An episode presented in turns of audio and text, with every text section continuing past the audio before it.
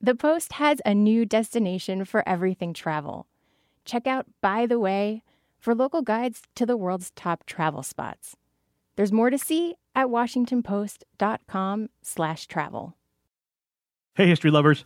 I'm Mike Rosenwald with Retropod, a show about the past rediscovered. I'm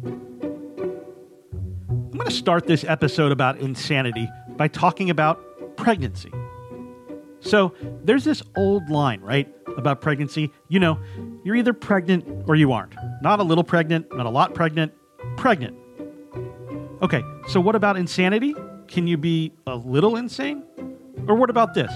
Could you be temporarily insane? Like insane for a little bit, then back to normal. Here's what I'm getting at. If you pay attention to criminal trials, you're probably familiar with the notion of insanity. It's the defense that the defendant can't be held responsible for his or her actions because he or she is mentally ill. But you might be less familiar with the notion of temporary insanity.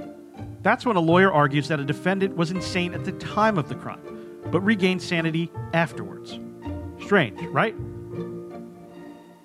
But just how such a thing as temporary insanity came about might be even stranger than the concept itself. It all started in Washington, D.C., when a congressman's wife cheated on him. If you love gossip and drama and DC politics, this story is the gift that keeps on giving.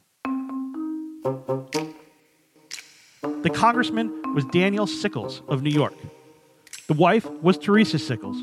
On the outside, the two seemed like a power couple. They hosted balls and dinners and receptions. They had a six year old daughter. But soon, the Polite Society of D.C. noticed that Teresa and a district attorney named Philip Barton Key were always together. Key, by the way, was the son of Francis Scott Key, the guy who wrote the Star Spangled Banner. Anyway, the two eventually became secret lovers. Key would leave a string outside his window as a signal to Teresa to let her know it was safe to visit. To be fair, they weren't that good at keeping it secret. But despite that, Teresa's husband Daniel remained oblivious until the evening of February 24th, 1859. That night, Daniel and Teresa were entertaining dinner guests when someone slipped the congressman an anonymous letter. He stuffed it in his pocket, but when he opened it later, he found out everything. Daniel confronted his wife, and Teresa quickly confessed. But he still wanted revenge on her lover. Two days later, Daniel found Key in the street, pulled out a gun, and killed him. Washington, and the rest of the country for that matter, was horrified. In court, Daniel admitted to shooting Key and expressed no remorse for doing so. But he had no intention of pleading guilty.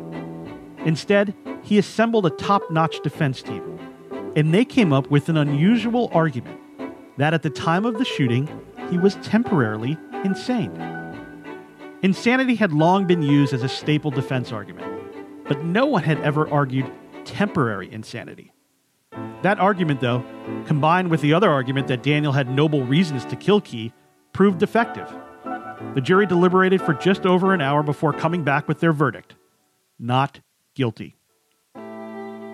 It was a controversial verdict, cheered by observers in the courtroom, but derided as a long stride backward for justice by an editorial in the New York Tribune. But temporary insanity continues to be used by defense lawyers to this day. As for Daniel and his wife, well, they ended up making up, and that became the source of new gossip. I'm Mike Rosenwald. Thanks for listening. Special thanks to Robert Mitchell, who reported this story for the Washington Post. For more forgotten stories from history, visit washingtonpost.com slash retropod.